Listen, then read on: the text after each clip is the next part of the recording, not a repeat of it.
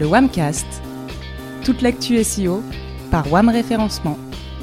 Bonjour à tous et bienvenue dans le Webcast. Alors un Webcast dans des conditions forcément un petit peu particulières, hein, vous l'imaginez bien avec euh, le confinement. Mais même à distance, eh ben, ça ne va pas nous empêcher de passer un moment ensemble. Et aujourd'hui, c'est pour un gros sujet, puisque nous allons parler du possible déclin des liens pour le calcul du positionnement d'une page au profit des mentions de marque. Je me trompe pas, David? C'est tout à fait ça. Et bonjour à tous. Euh, pour commencer, euh, ouais, Kevin, c'est notre sujet, pas si simple à aborder de, de front quand on sait que Google est devenu une black box puisque ces classements sont désormais effectués par le machine learning, comme tu le sais fini le top 50 euh, des ranking factors. C'est l'IA de Google qui fait ces classements, euh, comme il l'entend d'ailleurs. On, va donc s'aventurer sur le terrain, euh, le terrain des hypothèses, du conditionnel aussi.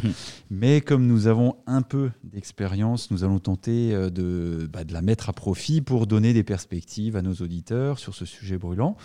Euh, qui passionne euh, afin de comprendre dans quelle direction évolue le SEO. Et bien sûr, bah, on encourage hein, nos auditeurs à réagir sur les réseaux sociaux. On, en reparlera à la fin de l'émission. Vous l'avez entendu, donc David Escholzer, le directeur et fondateur de WAM, est avec nous.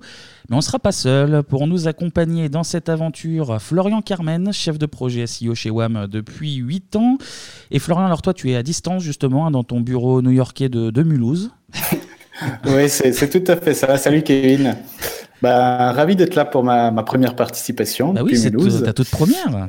Il y a peut-être un petit décalage, comme je suis à distance, donc euh, j'espère que ça va bien se passer, mais euh, ça, va bien se passer. Ça va le faire, ne t'inquiète pas. Euh, et également avec nous, Elder Fonseca, consultant RP chez WAM, qui œuvre à l'autorité des marques de nos clients justement depuis 7 ans. Salut Elder. Hello Kevin, bonjour à tous. Florian, puisque tu es loin, je vais démarrer par toi justement hein, pour amorcer ce sujet clé. Tu t'es appuyé sur un article de Rand Fishkin, hein, l'un des acteurs importants du SEO euh, outre-Atlantique. Sa voix compte hein, en général, je pense qu'on peut le dire. Est-ce que tu peux nous en dire un petit peu plus sur ce euh, fameux article? Oui, tout à fait, Kevin. Alors, tu as raison, sa voix compte. Euh, ça fait quelques années qu'on le suit avec WAM Référencement. Donc, pour résumer, Rand Fishkin a, a, publié un article le 14 janvier. il est intitulé Inferred links will replace the link graph. Tu remarqueras mon, mon niveau Très bel accent anglais. On, on, on pourrait traduire par, euh, par, les liens inférés ou liens induits remplaceront le, le graphe de liens qu'on a connu jusque-là. Est-ce que tu peux être un tout petit peu plus précis pour qu'on comprenne bien de, de quoi il s'agit alors? Je m'en doutais. Alors, pour préciser, le link graph dont parle Fishkin, c'est le graphe qui régit en quelque sorte le, la hiérarchie entre les sites au niveau de leur popularité. Pour schématiser, plus ton site est maillé par des liens hypertextes depuis des sites complémentaires et eux-mêmes populaires, plus Google va le visiter souvent. Ce link graph a largement contribué au succès des stratégies SEO euh, depuis que Google existe euh, et a donc largement suscité la passion des SEO à travers le monde et en France en particulier. Tout ça autour de, l'importance du saint graal du SEO, le lien hypertexte. Hmm au point qu'il y, a carrément un, marché de la vente de liens qui s'est créé. Je vois. Alors justement, quel est le propos concrètement de Rand Fishkin euh, dans son article? Bah, Le propos de Fishkin est le suivant. Depuis 25 ans, les liens sont au cœur de la façon dont Google classe les pages web. Mais aujourd'hui, Fishkin pense que la plupart des spécialistes du marketing surestiment considérablement leur importance. Pour lui, les liens ne seront pas cruciaux pour le classement de Google et seront remplacés par des références lexicales qui relient des sujets et des mots-clés à une marque, ou un site web, ou à une page. Ce qu'il appelle donc des liens inférés. On va les appeler, nous, les liens induits ou implicites entre nous, parce que bah, la langue française est assez inondée par les anglicismes. Est-ce que tu peux nous donner un, exemple concret? Bah, Fishkin nous en donne un. Euh, dans son article, euh, il, nous donne l'exemple d'un produit, c'est euh, un cardigan de la marque Pendleton, mhm. pour lequel il a analysé les liens. En l'occurrence, euh, le constat qu'il fait, c'est que les meilleurs liens vers le produit ne sont pas suivis par Google. Euh, la petite particularité technique, c'est qu'il y a un, attribut nofollow. Ils ne sont pas suivis par Google car, ils sont postés sur euh, des communautés, sur des médias sociaux comme Reddit ou Pinterest, qui, empêchent le moteur de recherche de suivre ces liens. Hmm. Mais par contre, c'est là qu'il a trouvé les meilleures mentions. Euh, du type, dans sa gamme de prix, euh, je ne pense pas qu'il y ait un meilleur cardigan que vous puissiez acheter euh, que le fameux Westerley de Pendleton. et puis, les liens suivis par Google sont générés par motivation mercantile. dans des publications, des blogs, des magazines, via des campagnes de RP, avec des mentions plus mécaniques appelant un lien direct vers le site de la marque. Exemple, découvrez la sélection de cardigans pour hommes de Pendleton. C'est écrit. Bah, Fishkin soutient que la mention contextualisée agit comme une sorte d'approbation impartiale et a, à son sens, une meilleure image que le lien. Euh, selon lui, cette mention est, d'ailleurs supérieure au lien dans le calcul qui fait le positionnement d'un site, d'une page ou d'une marque. Et toujours d'après lui, aujourd'hui, Google aurait la capacité d'interpréter les, deux types, lien déduit vs lien direct. Ouais, en effet, c'est un, raisonnement un peu en rupture avec ce qu'on a entendu jusque-là. Avant que, tout le monde réagisse, est-ce que Fishkin euh, avance concrètement des, chiffres dans son article? Fishkin avoue qu'il est, qu'il est impossible de donner un ratio précis. Tout simplement parce que les critères qui font le classement dans Google sont en évolution constante et s'adaptent au contexte de recherche via le machine learning. Bah, il évoque toutefois euh, des ratios macro. Bah, je vais te les donner. Hein. D'après lui, il y a 10 ans, le ratio ranking factors du lien versus euh, la mention de la marque était plutôt x10 ou x50. Aujourd'hui, il, partirait plutôt sur un x2. Mmh, en tout cas, comme il n'est pas devin et de toute façon nous non plus, ce qui nous invite à faire, c'est de mieux comprendre pourquoi, dans un système sophistiqué d'apprentissage automatique, les liens implicites dépasseront certainement leur homologue du lien direct. Eh bien, écoute, très bien, puisqu'il nous invite à le faire, on va le faire. Alors, justement, est-ce que, euh, est que Fishkin avance des avantages en particulier pour les mentions versus les liens comme euh, facteur de classement? Oui, voilà ce qu'il dit en substance. Euh, les liens déduits ou implicites ont d'une part plus d'échelle. Simplement parce qu'il y a des millions de fois plus de textes que de, que de liens sur le web, donc on imagine que c'est probablement plus fructueux comme système d'évaluation de ce point de vue. Hmm. Deuxièmement, euh, il évoque le contexte. Le texte peut être analysé sous tous les angles ou sous toutes les tonalités. Les seules limites réelles sont la puissance de calcul. Or, on, sait que Google est passé au, au, machine learning. On peut donc imaginer que, que dans quelques temps, il sera en capacité d'analyser toute cette masse d'informations contextuelles. On le voit d'ailleurs avec Berthe, hein, mmh. euh, qui analyse le contexte pour l'emploi d'une expression dans un texte. Ils sont, ils sont vraiment euh, déjà très bons sur ce chemin. Troisième point évoqué par Fishkin, euh, c'est l'attribution.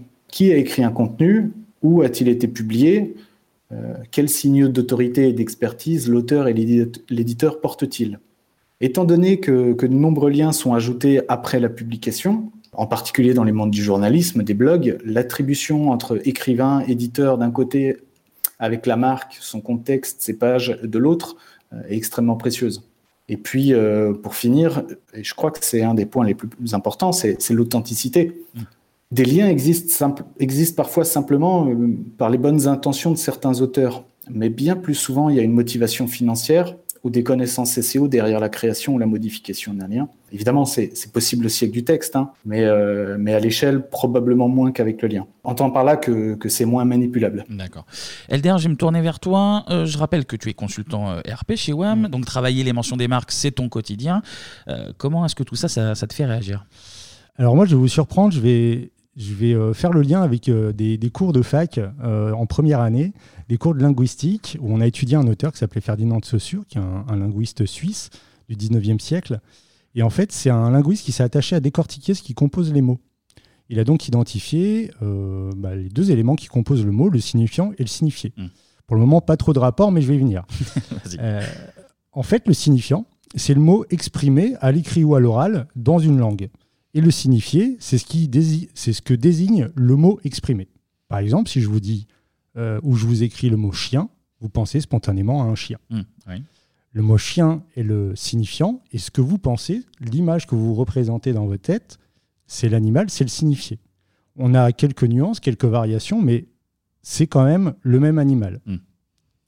En fait, le signifiant et le signifié sont intimement liés et inséparables. C'est comme le recto et le verso d'une feuille de papier. On ne peut pas les séparer. Mmh. De la même manière, et selon ce que dit et décrit Rand Fishkin, à mon sens, euh, Google semble vouloir sublimer ce paradigme de signifiant et de signifié. Auparavant, pour les algorithmes, les mots étaient dépourvus de sens, c'est-à-dire qu'on avait un signifiant sans le signifier. On avait le mot écrit sur le web mm. sans pour autant le lien. Donc en fait, le signifié qui était le lien n'était pas présent, était totalement absent. Il fallait, pour qu'il y ait un signifié, ajouter un lien pour que ça compte qu'il y a un signal au, niveau de l'algorithme. Donc c'est de cette manière que l'algorithme pouvait comprendre et interpréter les mentions euh, de marque vers un site web. Et selon ce que dit Fishkin, aujourd'hui, on n'aurait plus la nécessité, comme auparavant, de faire ce lien-là, puisque l'algorithme tout seul, par le machine learning, en fait, il fait le lien hmm. entre le signifiant, le mot, et le signifié, le site web. C'est plus du tout l'image qu'on se représente, mais c'est le site web.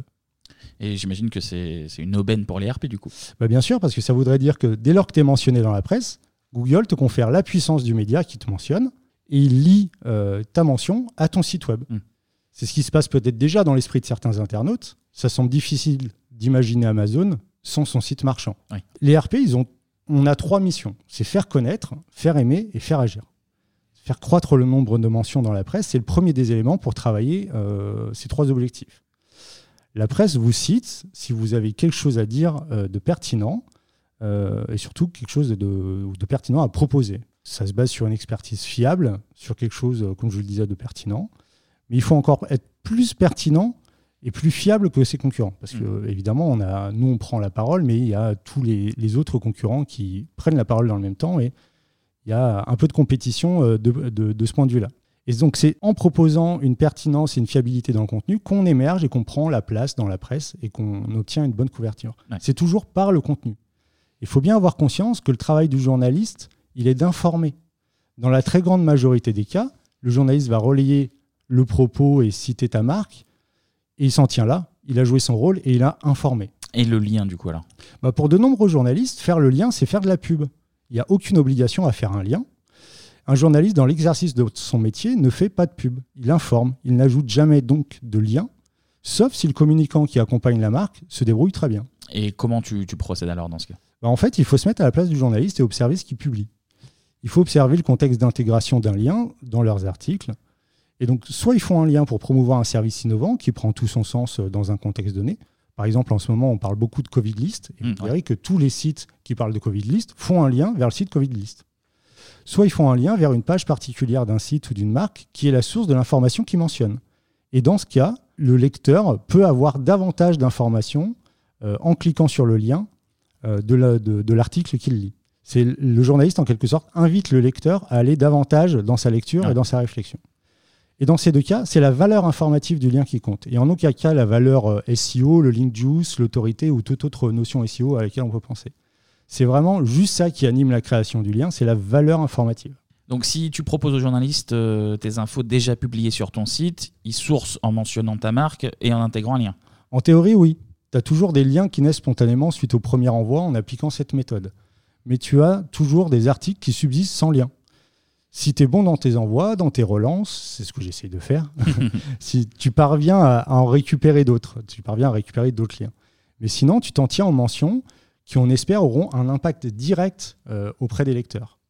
Et si en plus de ça, Google fait la passerelle désormais tout seul entre mention et le site web, donc euh, qui crée implicitement le lien, c'est le top. Et ça peut permettre en plus de faire le ménage dans de nombreuses pratiques de linking et suivez mon regard.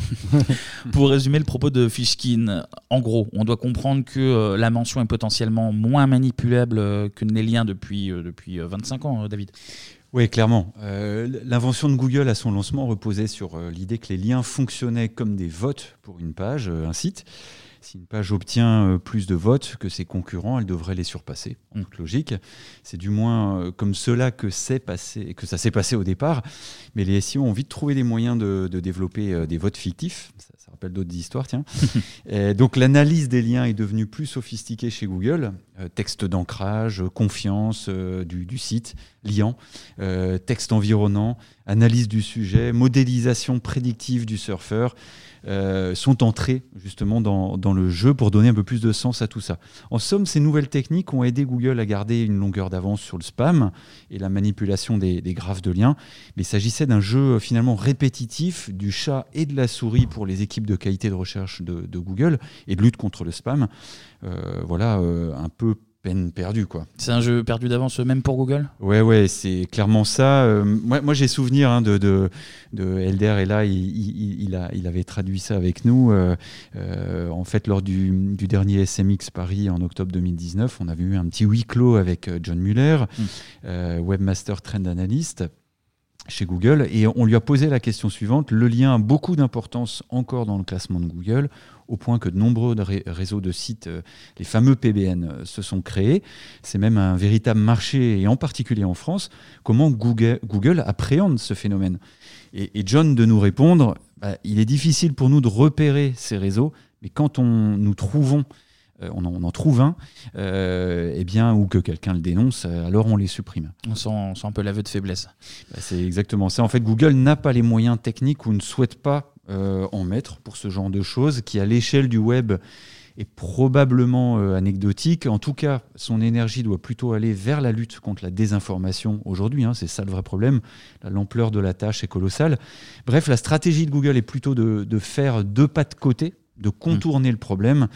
Et, John Muller n'a d'ailleurs de cesse de dire à la communauté SEO, vous accordez trop d'importance aux liens, ne vous souciez pas tant des liens, mm. concentrez-vous euh, d'abord sur la qualité de vos contenus, vous devriez plutôt investir votre énergie à la création d'une marque, voilà, etc., etc. Il y a quand même un message hein, en filigrane, euh, le lien perd de sa valeur. en tout cas, moi je soutiens ce point de vue de, mon côté. Mm. Je ne sais pas si le lien perd sa valeur ou si c'est plutôt les usages que, les SEO font du lien qui fait que ça perd sa valeur. Mais en tout cas, au, moment de la publication de l'article de Rand Fishkin, il y avait eu euh, justement euh, une série de tweets de John Muller euh, où il mettait en avant le rôle et l'apport des, relations presse pour le SEO. Juste. donc je cite, j'adore certaines, certaines des choses que je vois dans les relations publiques numériques. C'est dommage que ça soit souvent englouti, pardon, par le, le, type de création de liens pour le spam c'est tout aussi essentiel que le référencement technologique, probablement plus dans de nombreux cas. Quand on observe la, manière de, communauté de, Google, on peut s'empêcher de, se demander pourquoi en fait il dit ça à ce moment-là, dans ce, dans ce contexte euh, de cet article de, de, Rand Fishkin. On mm. sait que généralement les articles de Rand Fishkin sont beaucoup suivis. Et John Muller qui, prend la parole là-dessus, ça, donne un, certain écho. pourquoi maintenant? Pourquoi euh, euh, dire ça? Et qu'est-ce que ça veut dire au, fond des choses? On, sait que Google communique euh, beaucoup euh, de cette manière-là en avançant des choses sur Twitter à travers, à travers John Miller, pardon, et derrière, ça peut se traduire dans les faits.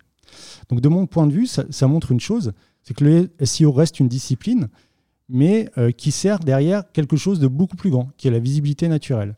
Dans les missions attachées aux, spécialistes du SEO, on a bien sûr les, les qualités intrinsèques, le on-page et le off-page. Et quand je, lis ces tweets de, John Muller et, l'article de Rand Fishkin, je me dis, bah, en fait, qu'est-ce que ça veut dire? C'est, Est-ce que le off-page change demain? Est-ce que le, SEO est amené à, abandonner le off-page pour euh, des professionnels qui sont plus des, communicants? Ou, euh, est-ce que tout simplement il faut, changer, changer pardon, la, manière de travailler euh, voilà, c'est des questions que, je me pose, moi, en tout cas, en tant que, consultant RP. D'accord. David, je, reviens vers toi. Euh, je vais revenir sur une discussion qu'on a eue en, début d'année sur, euh, sur notre webcast sur les tendances SEO 2021, l'épisode 17, si vous voulez le, le réécouter. Tu en parlais avec euh, Mathieu Doubé, qui, était, qui est le manager du, du pôle SEO euh, chez WAM. En gros, vous disiez que euh, le gros changement chez Google, c'était l'arrivée du machine learning dans le calcul des positions d'une page pour une intention de recherche dans un contexte donné on sent qu'il y a un virage technologique euh, qui alimente cette hypothèse de, de Rand Fishkin. Ouais, je le crois aussi, euh, Kevin. En fait, Google a précisé notamment euh, lors du Search On en octobre 2020 que ces classements sont désormais construits par ces algorithmes d'apprentissage profond. Mm. Dans ce modèle, les ingénieurs indiquent au système vers quel objectif ils doivent aller par les indicateurs de satisfaction de l'utilisateur. C'est ce que l'on appelle l'apprentissage supervisé. Ainsi, les machines décident les critères de classement utilisés et comment, quand les pondérer. Hmm. Ce que dit Rand Fishkin dans son article, c'est que si les calculs de la machine déterminent qu'un modèle avec des liens fortement pondérés est moins performant qu'un modèle avec des liens euh, inférés ou induits, hmm. plus pondérés, le système d'apprentissage modifiera automatiquement les poids de classement. D'autant que, toujours selon Fishkin, euh, dans les systèmes les plus avancés construits par Google, la machine déterminerait non seulement la pondération, mais aussi les entrées elles-mêmes, découvrant potentiellement de nouvelles façons de classer une page par elle-même. Ouais, c'est vertigineux comme changement. Est-ce que tu penses, est-ce que vous pensez même, messieurs, euh, que cela est déjà live en 2021 Florian, par exemple bah, En tout cas, ce que dit Fishkin, c'est qu'en 2021, les, liens sont probablement encore de, meilleurs critères de classement que les mentions de la marque. Et que le système de sélection par apprentissage automatique les, favorise toujours. Aujourd'hui, à, ma connaissance, il n'y a, pas d'études qui permettent d'identifier de, manière précise si c'est déjà live ou, encore moins de savoir dans, quelle proportion. Et quoi qu'il en soit, David, euh, David le disait, hein, euh, tout est question de pondération. C'est du cas par cas, donc c'est difficile à mesurer. Pour moi, euh, bah, ça signifie surtout que la manière de mesurer ces indicateurs doit, évoluer. Je schématise un petit peu, hein, mais, il y a encore quelques années, dans le SEO, quand, on s'intéressait à ces indicateurs, bah, on, comptait le nombre de liens, le nombre de sites différents qui, qui faisaient des liens. C'est toute cette mécanique-là, en fait, qui doit évoluer. David? Oui, je rejoins Florian. En fait, la mécanique évolue, c'est certain. Le machine learning a fait son entrée dans le jeu des classements, comme chez Bing d'ailleurs. Et il y a fort à parier que la valeur des critères propres au lien ait baissé ces dernières années, tout au moins à évoluer au profit de nouvelles approches, prenant en compte davantage le contexte, comme on l'a expliqué, qui se dégage dans le, dans le texte qui mentionne une marque. Est-ce que tu peux nous donner euh, quelques arguments pour nous convaincre? Oui, bien sûr. Et on, va essayer de, sans s'endormir non plus, et de se, de, se donner quelques points concrets. Alors en fait, euh, voilà, en tout cas j'espère que ce sont des arguments solides. Google a fortement progressé, Florian l'a déjà dit, sur l'analyse du contexte qui se dégage d'un contenu, hmm. notamment sur la désambiguisation des, termes via ses, progrès avec l'algorithme BERT et ses déclinaisons dont nous avons euh, déjà parlé ici. C'est donc tout à fait faisable en pratique hein, euh, de distinguer le nom d'une marque et surtout d'en apprécier finalement la tonalité qui s'en dégage, positive, négative, voire euh, d'imaginer repérer des, commentaires plus précis dans ce texte. Donc ça, c'était pour le premier point. Le deuxième, c'est qu'on sait que Google, euh, comme Bing, utilise les graphes de connaissances ou knowledge graph pour cartographier les choses qui, font notre monde, qui nous entoure, par type d'entité nommée euh, ou des sujets, c'est-à-dire des noms de, lieux, euh, des événements, etc. Mmh. D'ailleurs, les recherches d'entités nommées sont très courantes, parmi les plus populaires sur le web. Ils comprennent euh, des recherches de personnes, de lieux, euh, d'événements, des noms d'entreprises euh, et d'autres organisations, de différents types de produits tels que les livres, des films. En fait, une entité nommée est une chose à laquelle est associé un nom propre. Mmh. Euh, par exemple, et c'est Bill Slosky, le spécialiste des, brevets de Google, euh, qui euh, nous le rappelle dans un très bon article intitulé Comment Google utilise la désambiguisation des entités nommées pour les entités portant les mêmes noms. Ça a été publié en septembre 2015, hein, donc ça date un peu. Mhm. Et Bilou, euh, absolument, elle nous précise que selon une, une, étude interne à Microsoft, donc 2015, au moins 20 à 30% des requêtes soumises à la, à la recherche Bing euh, sont simplement des entités nommées. Et il est rapporté que 61, 71 pardon, euh, des requêtes contiennent des entités de nom. Donc les moteurs avancent sur ce sujet.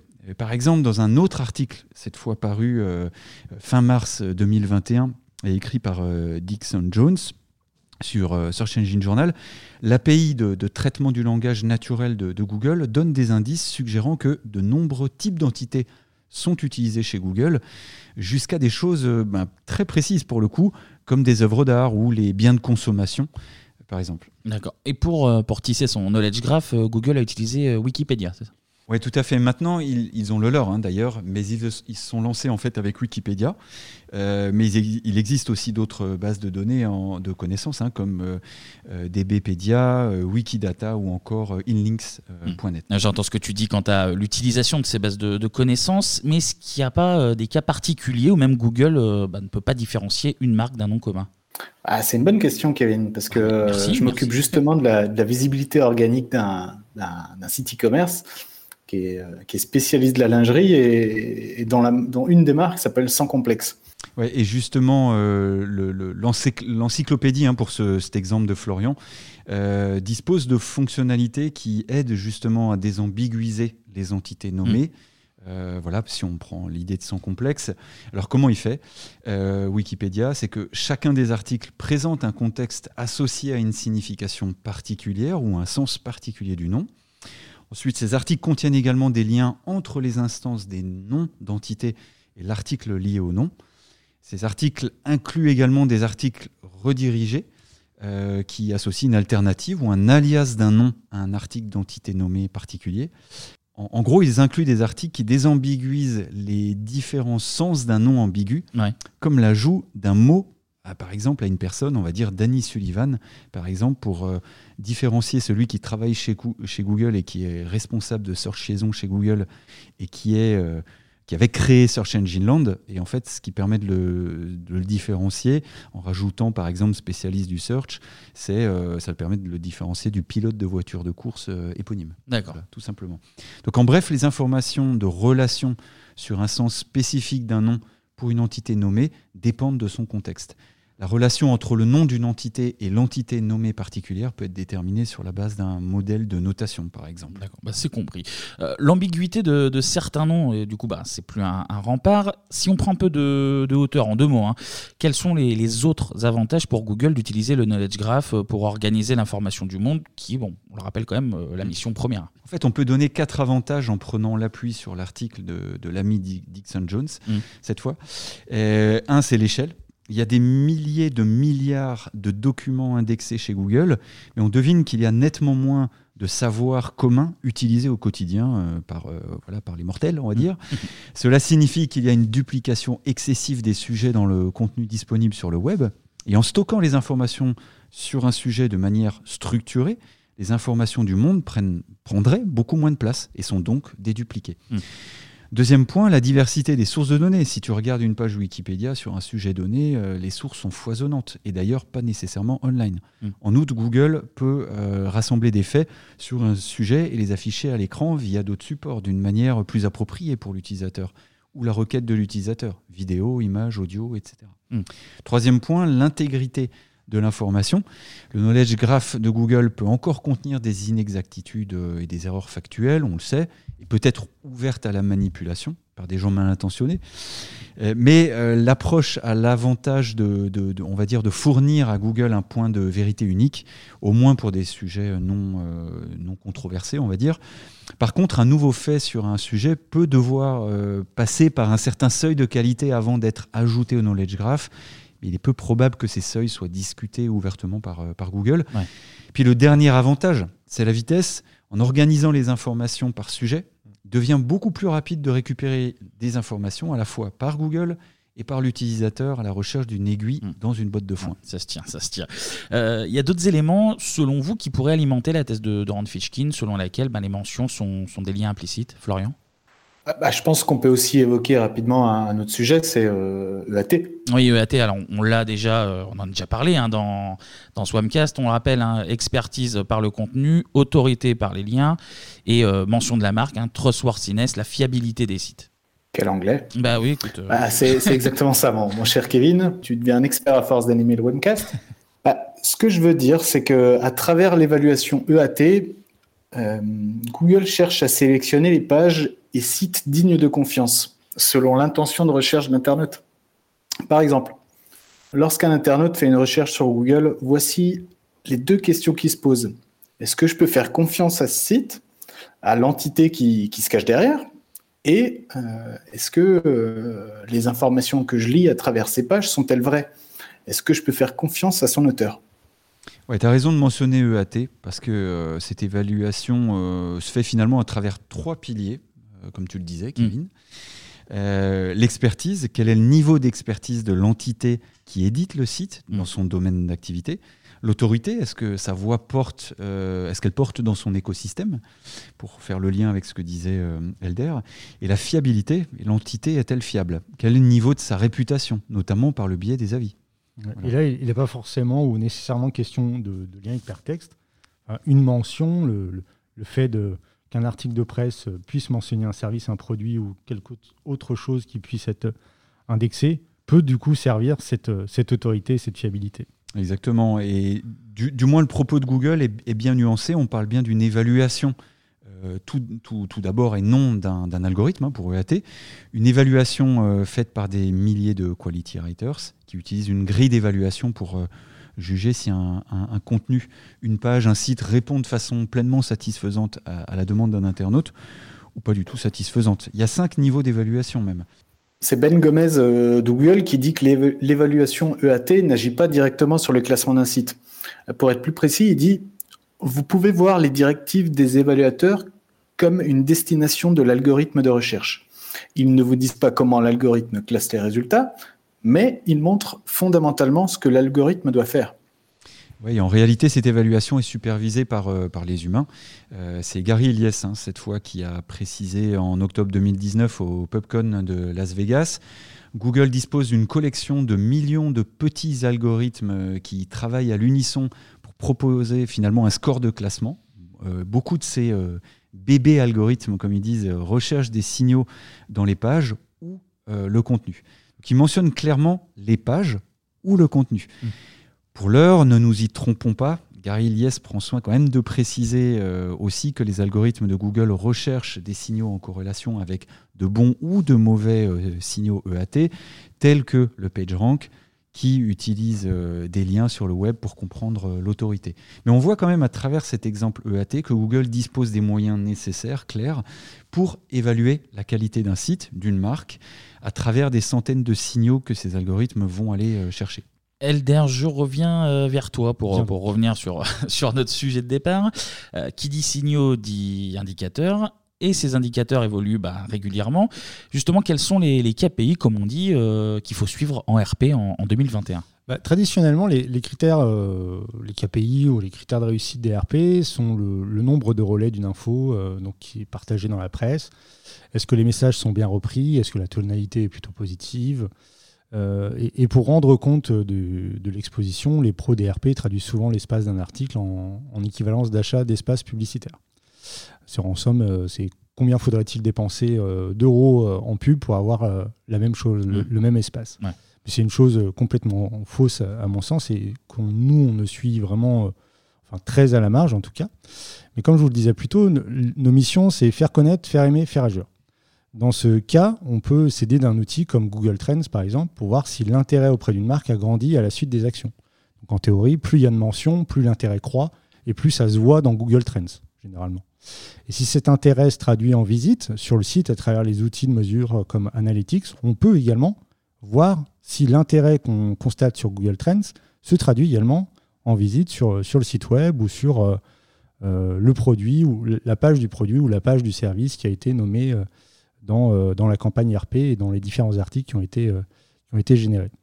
On peut également euh, voir vers quelle page, donc je disais, vers quelle page est fléché ce trafic et s'il y a corrélation avec l'action RP.